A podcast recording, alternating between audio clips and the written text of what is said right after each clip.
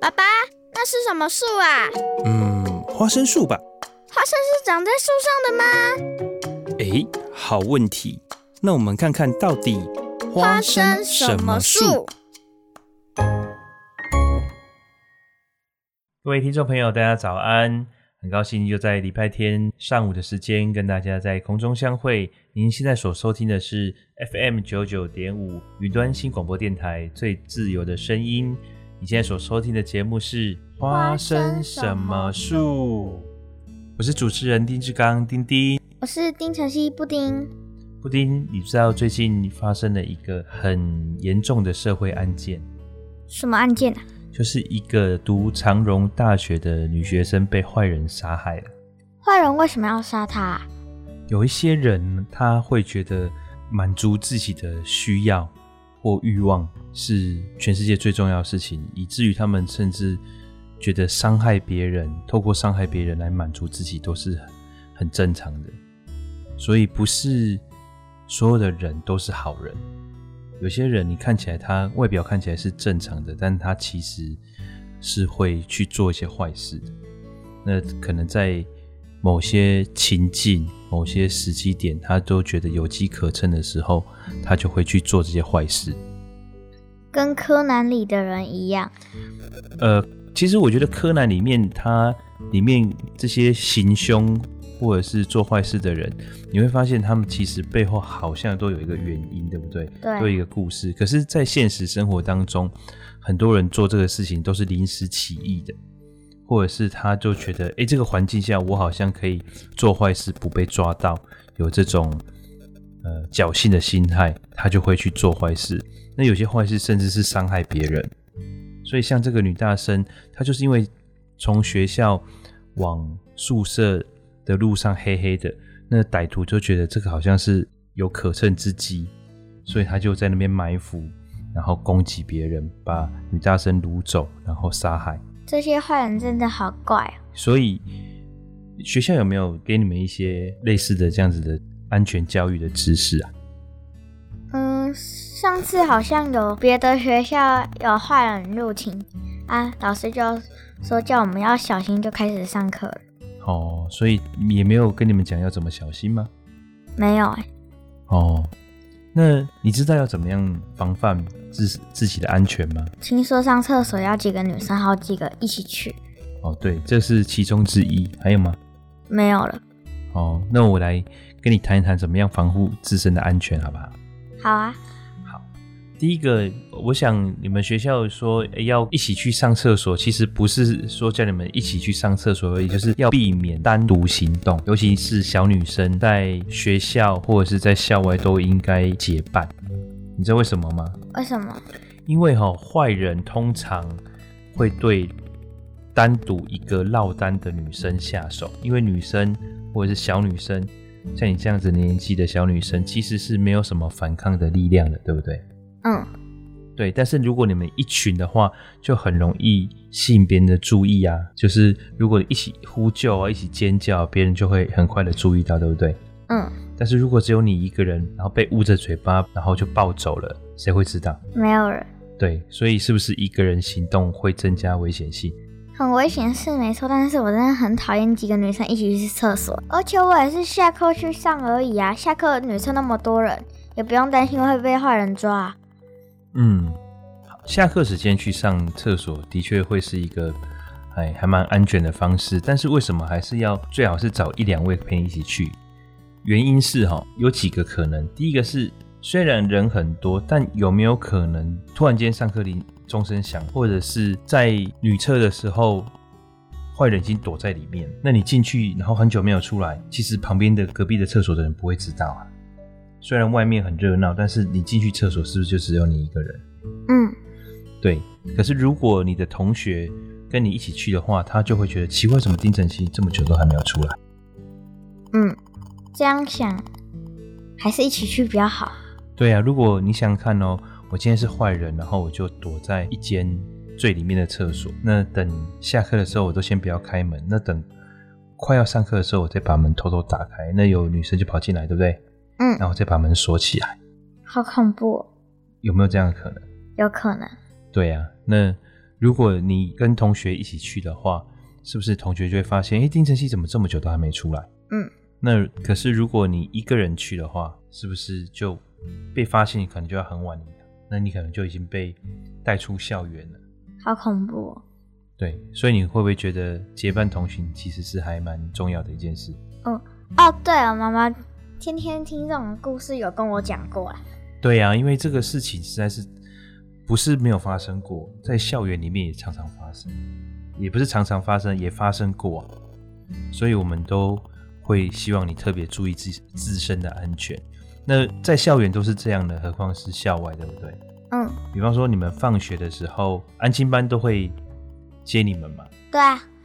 那如果有时候刚好没有办法被安心班接到的话，会怎么办？老师会留一个人在那边，叫他说顺便带回去啊。哦，对，所以还是会有人结伴同行，甚至是大人跟你们一起走，对不对？嗯。对啊，这样就很安全。那不单只是在上下学的途中，或者在校园，其实平常的生活也是这样，尽量避免单独一个人的行动，尤其是小朋友。更是应该这样。还有的就是说，我们在公共场合，虽然爸爸妈妈离你不远的情况下，也不要掉以轻心哦。嗯，比方说有不认识的大人跟你攀谈聊天，你会你你会怎么反应？赶快走，赶快走哈！或者是你就可以大声的叫爸爸妈妈，或者是跟你在一起的长辈、老师，知道吗？嗯，如果比方说在大卖场，呃，一个陌生人来问你说：“小妹妹，我问你哦，请问一下，收银台要怎么走啊？”那你要怎么办？我不知道怎么走。好，我要先告诉你一个观念哦，就是一个正常的大人，他不会主动的去问小小朋友。对，我如果要问路的话，你觉得我会问大人还是问小朋友？当然是问大人啊。对，那大人会不会请小朋友帮忙？不会，对，其实正常的大人不会主动的要求小朋友帮忙，所以在这种情况下，如果有这些大人要求你帮忙的话，你要怎么做？就算知道，也要假装不知道。没错，而且你要赶快的去找到你附近熟悉的长辈或者老师，可以吗？可以。好那还有另外一件事情，就是所有的意外啊，通通都是发生在我们想象之外的事情。你能够理解吗？能够理解。哦，所以比方说游泳发生的意外，通常都是一些自己觉得自己很会游泳的人。你你懂这个意思吗？懂。好，所以我们都不要高估自己的能力跟环境的危险。意外当然是不可预测的啊，要不然怎么叫意外？对，但是通常意外的不可预测都是发生在我们过度的自信上面。比方说，很多爸爸以前当记者的时候啊，常常去海边拍摄一些溺水的案件。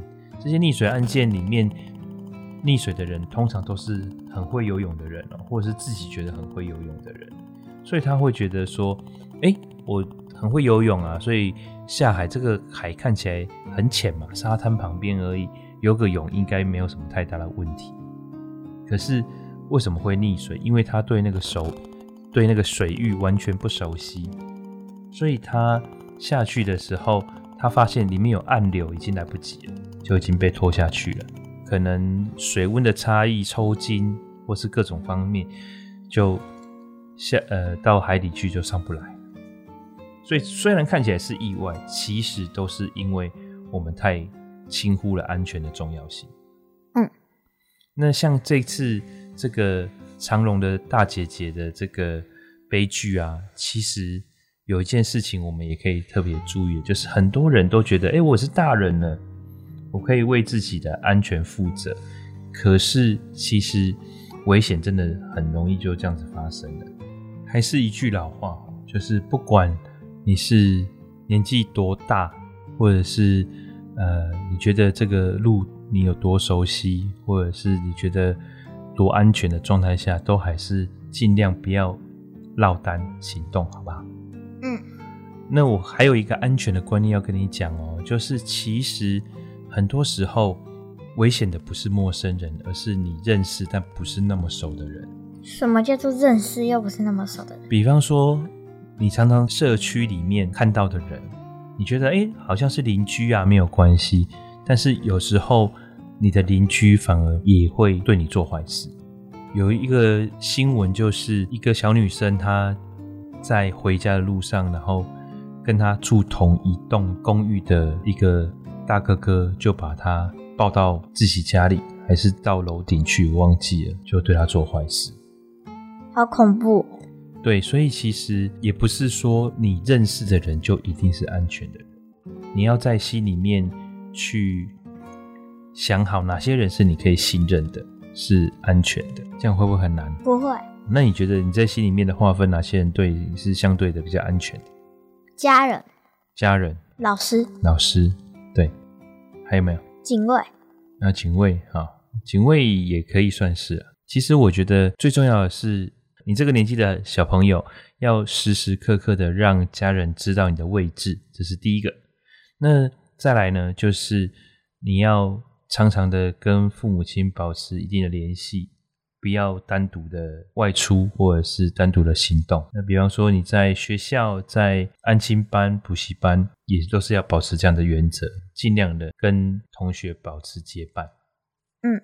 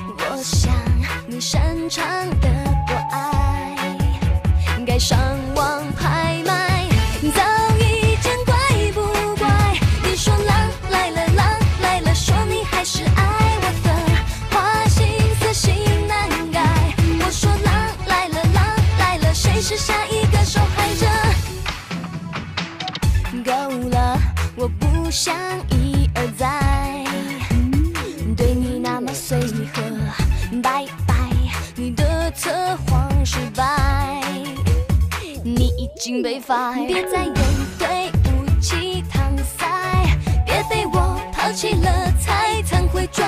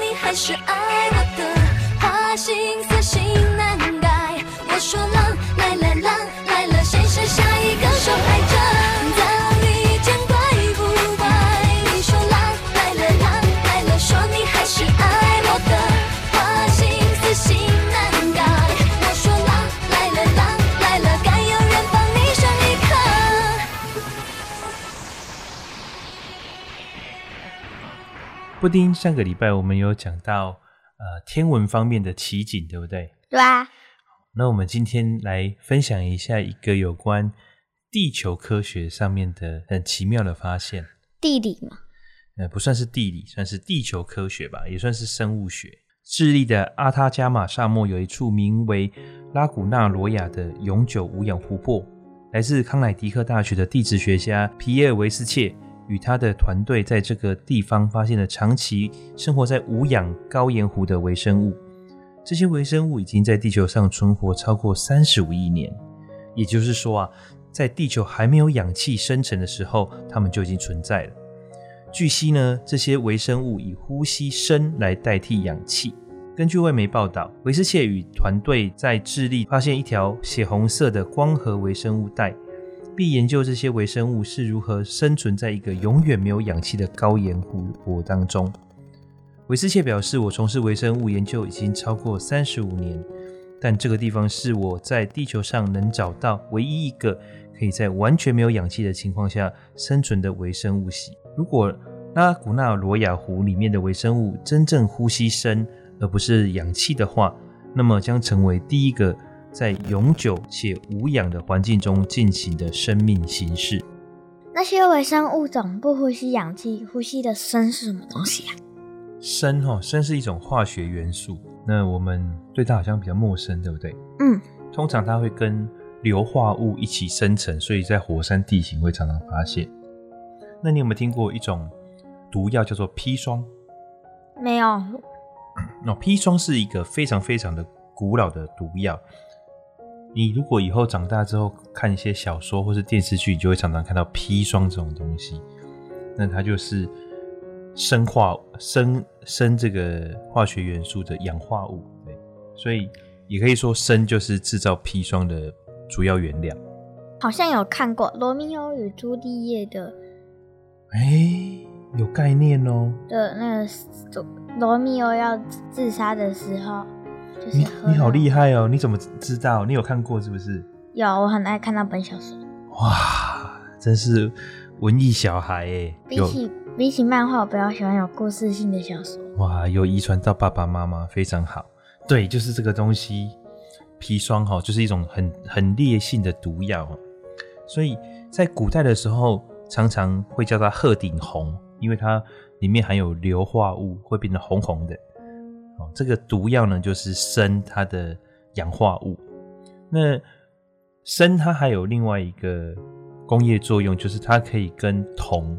一起做合金，所以高雄有一间很老牌的公司，叫做第一砷铜，它就是利用这个化学化学的原料去跟铜做出合金来。所以砷一方面是好的，一方面是不好。呃，其实化学元素没有所谓的好或不好，就是它在各方面都有应用。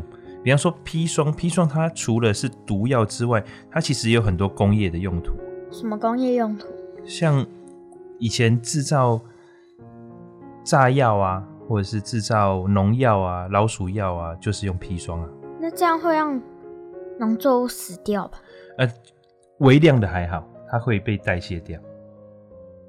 对，所以东西使用、物品的发明其实都是中性的，只是看人类怎么去使用它。比方说，你觉得网络是好还是不好？半好半不好，对，就是这个意思。你会怎么觉得它半好半不好？好的地方就是我们比较方便，对，然后可以查一些资料啊什么的。然后不好的地方是有一些奇奇怪怪的东西就会在里面，嗯，所以爸爸妈妈都会限制我们要可以看什么，不能看什么。对，你讲的这个例子非常的好，所以就是资讯这个东西。就是看我们怎么去使用，嗯，那资讯的平台也是一样，有些人在上面就会散布一些对小朋友不好的资讯消息，或是恐怖的消息，对不对？造成你们对，造成你们心里的恐惧嘛。可是它有没有很有有很有有没有很有用的消息？有有嘛，对不对？所以东西的发明都是中性的，只是看我们怎么去使用它。我很多好玩的东西都是在网络上搜的。对呀、啊，对呀、啊。那像我们的节目也会放在网络上，所以我们是网络上好的一面，对不对？嗯。好，那讲到生，所以为什么呃这个细菌它是以砷作为代谢是非常特别，就是对我们呃我们想象中生对生物来讲其实都是有害的、有毒的。嗯，可是有一种细菌，它可以在这种完全无氧的状态下用砷来代谢。更重要的是，它已经生存了三十五亿年了。你们觉得这个细菌也太强大了吧？对啊，我就想问，为什么他那么厉害，然后生存三十五亿年，现在才被发现？哦，没有来统治世界是不是？我们刚刚讲到这个国家叫智利，对不对？对啊。好，那智利它有一个很高的高原。那这个湖泊呢，在这个高原的很深的地方，所以呢，一般人是很难到达这个拉古纳罗亚这个湖泊的。那这个拉古纳罗亚的这个湖泊也非常的神奇哦，它就是一个红色的湖泊。哎呀，那呃，有地质学家跟生物学家就发现，这个湖泊之所以是红色的，可能是跟它里面的藻类。生成有关，所以它沉淀下来，包括它里面的土都是红色的，跟草莓湖泊一样吗？什什么是草莓湖啊？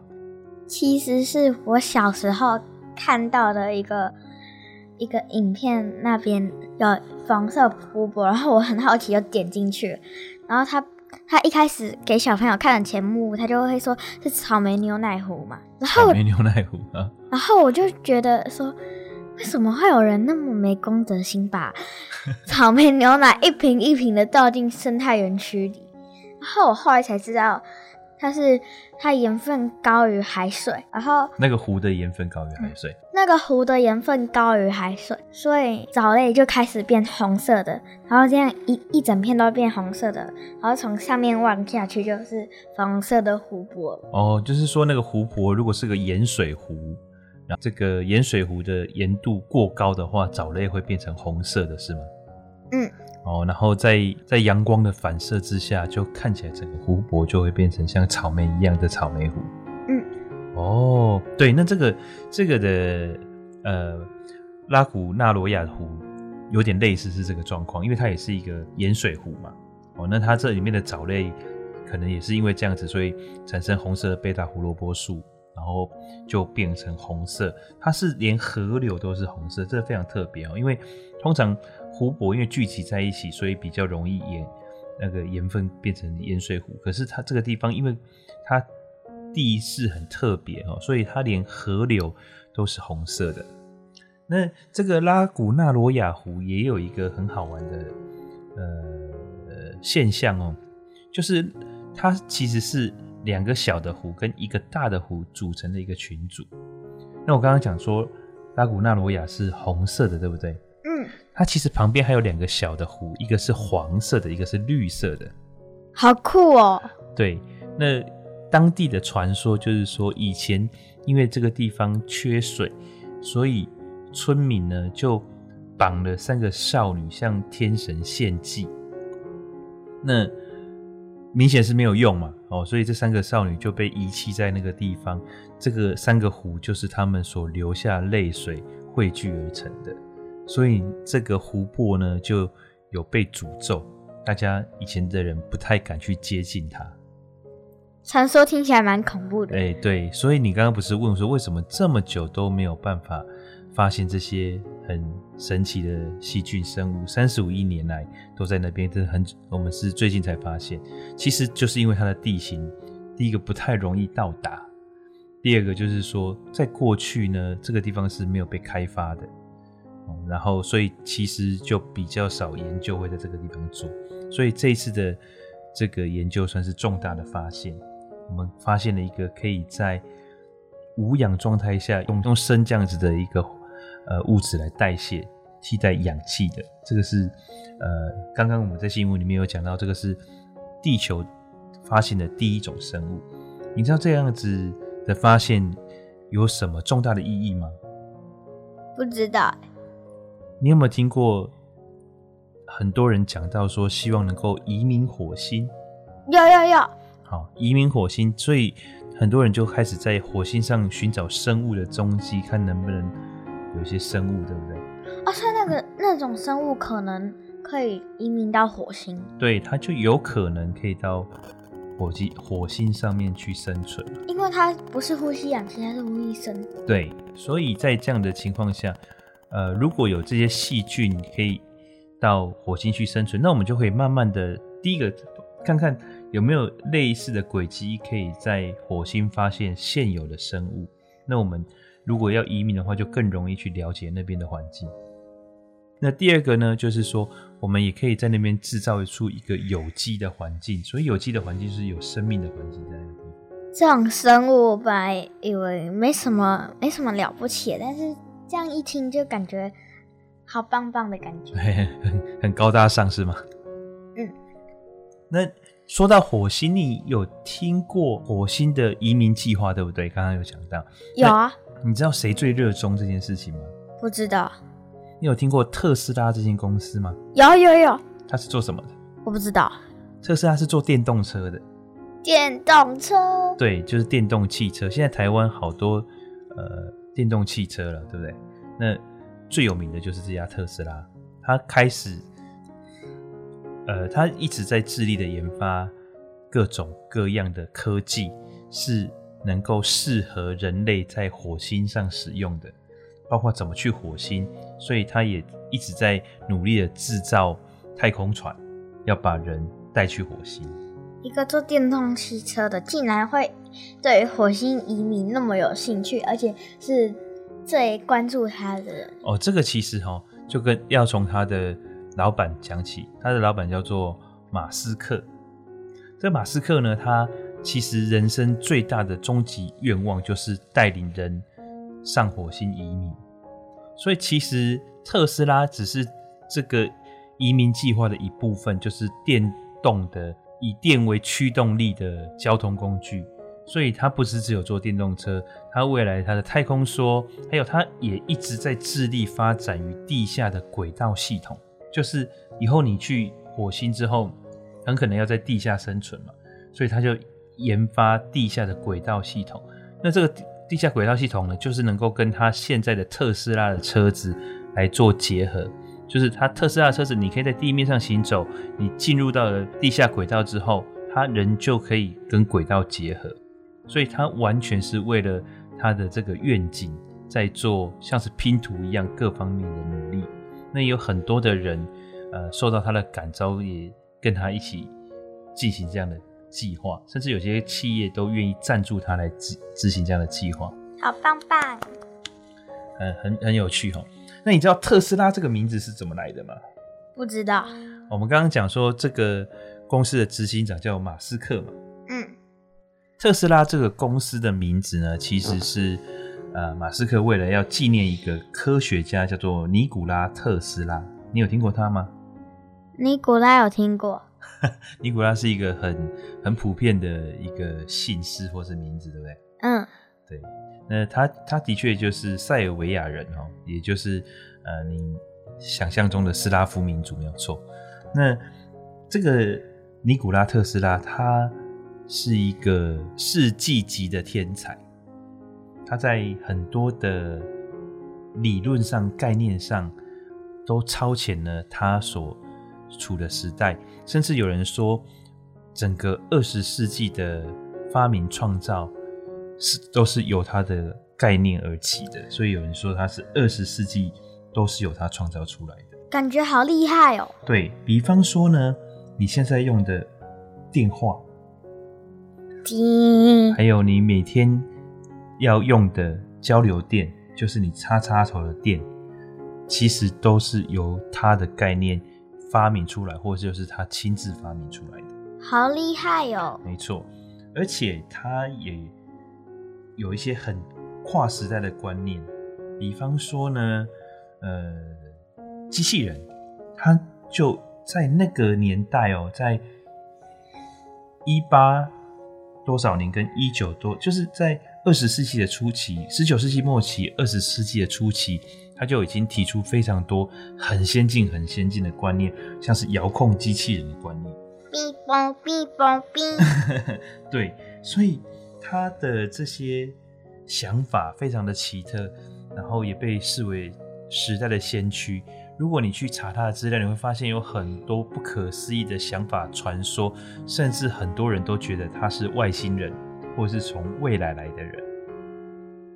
那他的一生，整个一生都非常非常的绚丽，而且传奇，是一个非常有趣的人。呃，说到机器人，我以前小时候有梦想过发明一种机器人，就是就是可以帮大家做作业啊，然后洗碗啊。洗衣服啊，折衣服啊，干嘛的？感觉就是有用的哆啦 A 梦。对对对，好，对，所以马斯克为了要呃推崇纪念特斯拉，所以就把自己公司的名字就叫取名叫做特斯拉。他的梦想好伟大。你是说上火星的梦想吗？对啊。那你的梦想是什么？就是大家。平平安安、健健康康、开开心心，然后还有变有钱哦，变有钱 哦，好，非常好。其实你的愿望，其实也是我的愿望啊。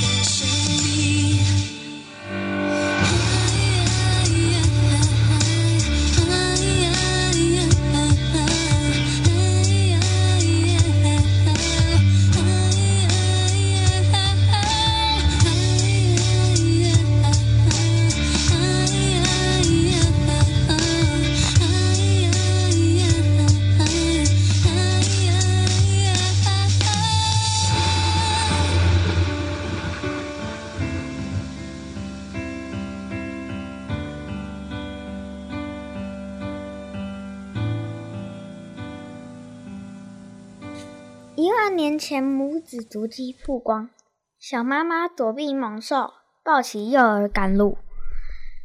美国新墨西哥州白沙国家公园考古研究最新发现，一万年前的冰河时代人类母子足迹。从足迹研判，母亲不时将孩子抱起来拥入怀中，可能是在躲避危险的动物追逐。因此必须赶路。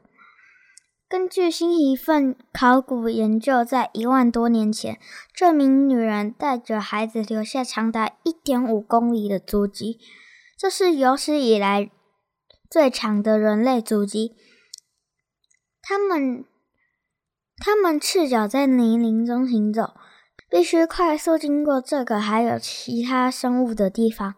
透过研究足迹的形状、大小与分布，研究人员试图拼凑出母子俩穿越泥泞的过程，发现该名妈妈可能年仅十二岁或更年长一点。微小的脚印表明，她携带的孩子年纪不到三岁。他们每小时的时速为六点一公里。查塔姆大学的进化生物学家凯文·哈塔拉认为，这对他们来说是相当仓促的步伐。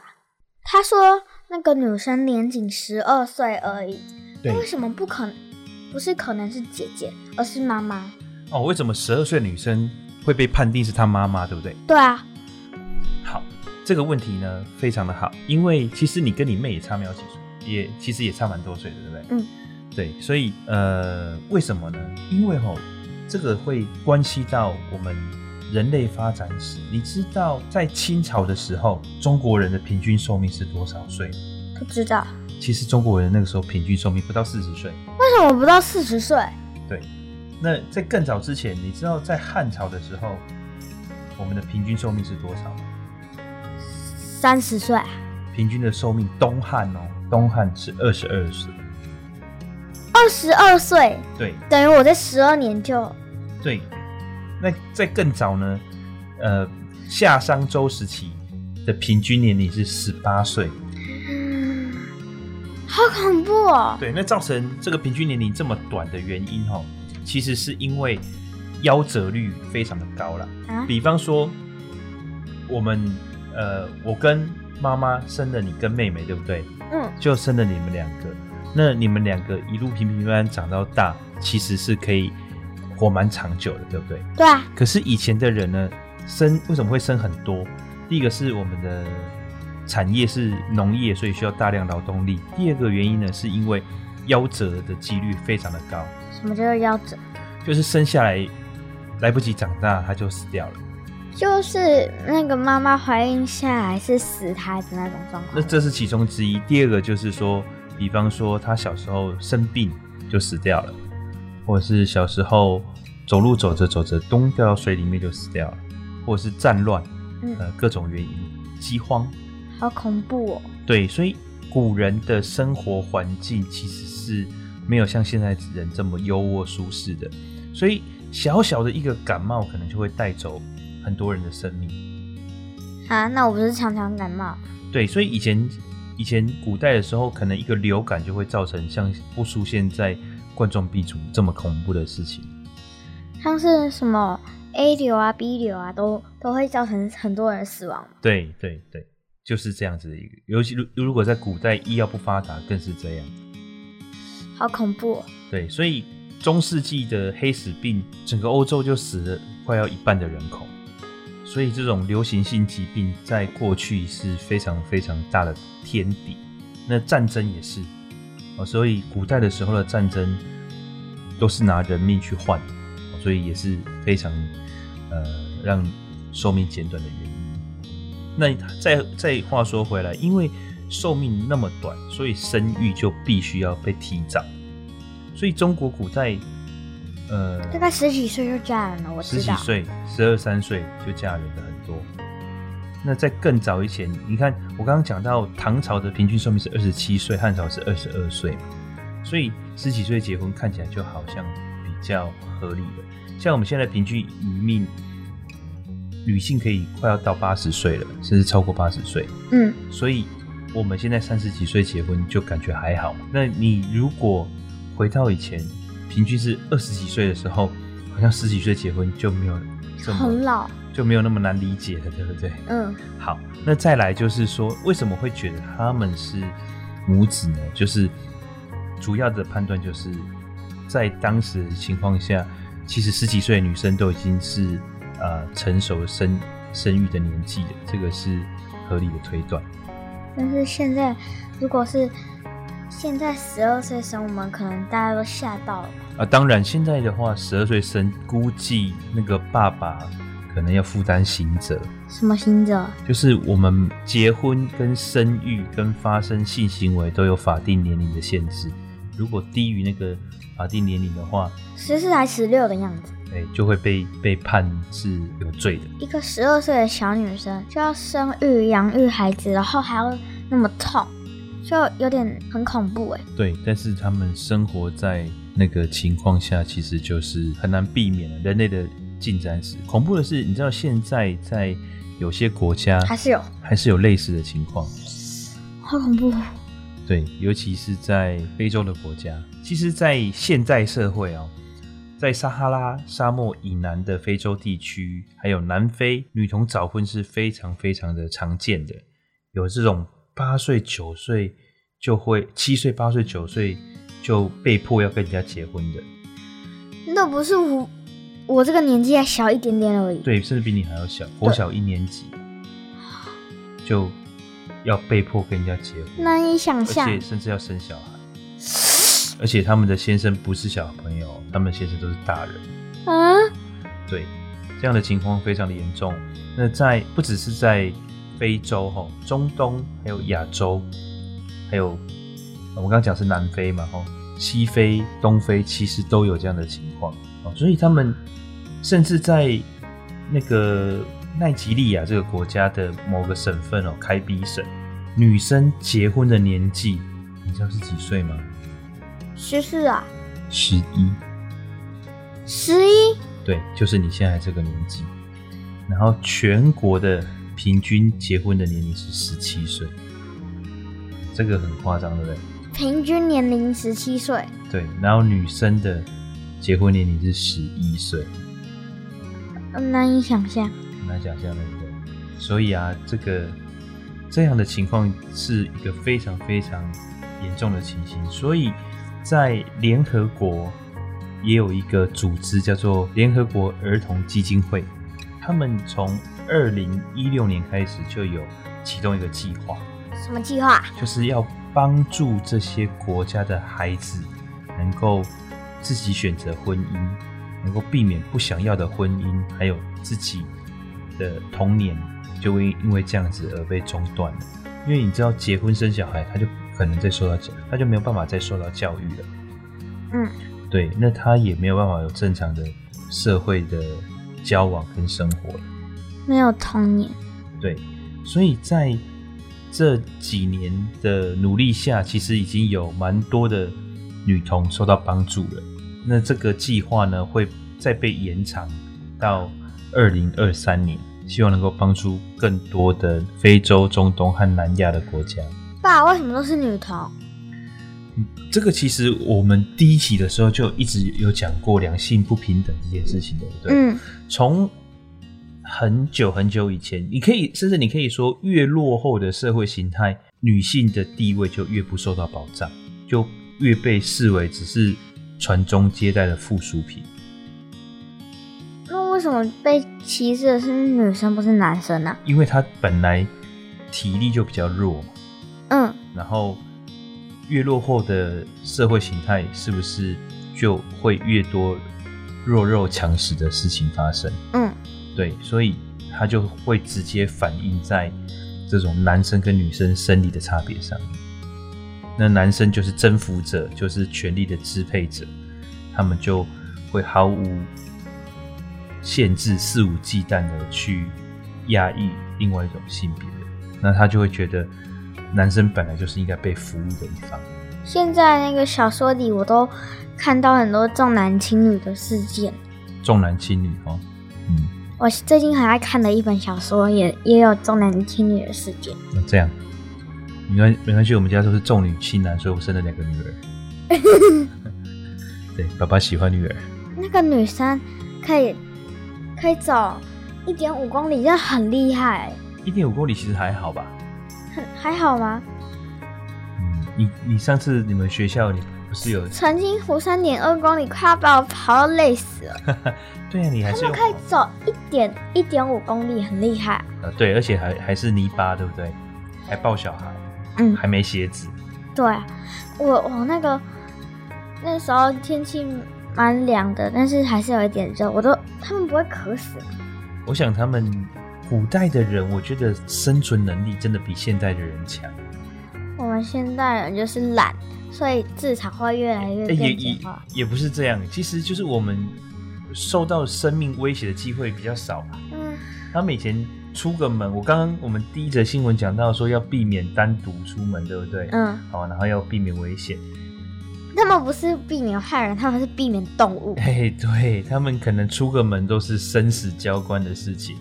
哦，可能在路上走着走着，就一只就一只那个长毛象冲过来了。对呀、啊，或者是就一只老虎跑出来了，然后一只豹跑出来了，类似这样子。所以，所以这样的情况，呃，对他们来讲，他们如果没有这样的体力的话，搞不好连十二岁都活不到。好恐怖！对呀、啊，其实爸爸也，爸爸跟妈妈也都觉得以前的人体力好像真的比较好哎，甚至跟就是爸爸妈妈自己的身体状况跟爷爷奶奶他们那一辈比起来，我都觉得爷爷奶奶他们年轻的时候身体真的比我们好，可能是因为这个，就是他们他们，他们都要种田啊之类的。你爷爷奶奶什么时候种过田？没有啊，就是奶奶奶不是说他们家都要种田。对，我觉得可能可能是第一个是劳动的关系，他们一直从小到大都保持劳动。第二个第二个事情是，我觉得可能以前的人摄取的食物的营养可能比现在好。我们现在就是一大堆的吃食物开始发明了，所以我们大家都很爱吃都是食物啊。然后有些是太忙了，只能吃泡面，这样就会身体就会不好。对，这个是一方面，就是我们吃的本来就不健康。第二呢，就是就算我们吃健康的食物。这个食物的本身营养价值也不像以前这么好，对，这个有研究发现的，就是我们现在的食物的营养素其实跟三十年前比已经大幅的下降。因为现在人就是就是以前的人就是放完学就没事了嘛，啊，我们就是还有一些补习班啦，只能吃外卖外面卖的或是冷冻食品之类的。哦，对，所以这个也是你们现在可能没办法十二岁就结婚的原因，因为你太忙了。没有时间找到好对象，对不对？呃，现这种事情太可怕了，我们连想都不敢想。哦，对，我们还是好好的受教育，对不对？嗯。世界最美便条纸，限量打造古迹淡水礼拜堂纸雕模型。马偕来台宣教一百四十八年。台湾基督长老教会请到日本知名建筑公司 CHAT 为台湾第一间教会，也是马街所设立的第一间淡水礼拜堂，打造纸雕模型便条纸，建筑细节惟妙惟肖的重现。即日起限量发行。淡水基督长老教会牧师郑俊豪说：“新北市是。”定古迹淡水礼拜堂由马街的儿子接偕瑞廉设计监工，是纪念马街宣教来台六十周年而建。教堂前方的礼拜堂可见禧年的字样，其特色是仿哥德式尖塔，仿佛祈祷的手，这些细节都透过纸雕一一重现。而淡水礼拜堂以西班牙彩色玻璃打造窗户，包括五饼二鱼、福音中克西马林园祷告、焚而不回等窗户图案，都化身为四种便签的纸雕图案，每次一张都有惊喜。便签能写字，还能还能对着并立起欣赏。哦，布丁为什么对这个新闻有兴趣？因为马街啊。哦，你为什么对马街有兴趣？我们因为我们国语课第四课教到马偕啊。啊，真的、啊？嗯。那国语课本里面有讲到什么吗？他他帮助我们，他帮我们改善环境的卫生啊，然后还要把基督教啊传来台湾，然后还建立了淡水女学堂，让女孩女孩童可以上学。哦，对，这个事情是非常重要的，就是这个是台湾的第一间女子学校，对不对？嗯。这个是在当时是非常非常先进的概念。你知道那个时候是什么时代吗？清朝嘛？对，清朝。所以在清朝还是一个封建社会的时候，女生基本上是没有什么受到教育的机会，对不对？嗯，对。所以马街在那个时候并在台湾设立这个女子学校，是非常非常先进的做法哦。嗯，听说他的学校有包有吃住而且免费。对。那你刚刚有讲到说改善环境，对不对？而且他还会看牙看诊，对，看牙齿，对不对？其实他不是牙医师，只是在那个年代，他有一些基本的医学常识，他就为大家看牙齿来服务这样。那你知道台北有一间很大间的马街医院吗？有听过，但是没印象有去过。好，在台北市还有在淡水都有一间马街医院。那这个马街医院其实不是为了要纪念这个马街博士哦，要不然嘞？哈哈，这个马街医院是因为马街博士回去搭募款的时候，那有一位马街船长的太太为了纪念先生，所以捐了一笔钱给他，所以他来台湾建设医院的时候，这个医院叫马街医院，是为了要纪念那位捐钱的马街船长。虽然是两个不同的人啊，哎，对，只是刚好同样的名字。很有趣吧？好有趣啊！那其实马介博士跟呃他的很多的家人以及后代都葬在台湾，都葬在台湾。对，他们其实对台湾这块土地的感情和热爱，让他们在台湾奉献了一辈子，所以他们连死后都没有运回去他们的本国加拿大，他们就直接葬在台湾，就在现在。呃，淡水教会跟淡江中学的校园附近，所以我们其实那我们你还记不记得我们有去玩过？有。对，其实我们有经过。经过。对，他就在同一个区域。那本来只有马街博士是葬在那个地方的。那到了后来啊，他的太太、女儿、女婿哦，还有他的儿子都葬在这边，都葬在台湾。那他的后代啊，虽然很多都已经在国外了，对不对？他们每年都还是会来台湾扫墓，纪念先人。所以他们都葬在台湾，的确是在台湾，因为他已经留在这边一辈子了嘛。对。所以就是，所以就葬在台湾了。对，其实很多当年的宣教士，甚至后来的宣教士，他们都选择留在台湾。然后在台湾过世，葬在台湾。你知道爸爸以前大学时候去的教会，也是一个加拿大来的传教士所创建的。什么教会？呃，以林教会。那爸爸的呃老牧师叫做柯西能柯牧师，他也是跟马介博士一样是加拿大人，然后很年轻的时候就来台湾宣教。那爸爸有曾经住过。牧师家一段时间，那柯牧师来台湾宣教非常久的时间，那也在台湾成家。那他现在过世了嘛，被上帝接走了以后，他的墓也在台湾。所以很，所以大家为台湾贡献，然后所以就会会葬在台湾。他就是很认同台湾这样子，台湾就等于已经是他的家了。哎、欸，那你我们刚刚有讲到马杰博士的儿子叫做杰瑞莲，对不对？嗯，很难念，我觉得。哦，对，因为他他的汉名就是姓杰，就是马杰的杰。哈？对，他其实他其实是一个外国人，只是取了一个中文的名字，然后姓杰，就是马杰的杰。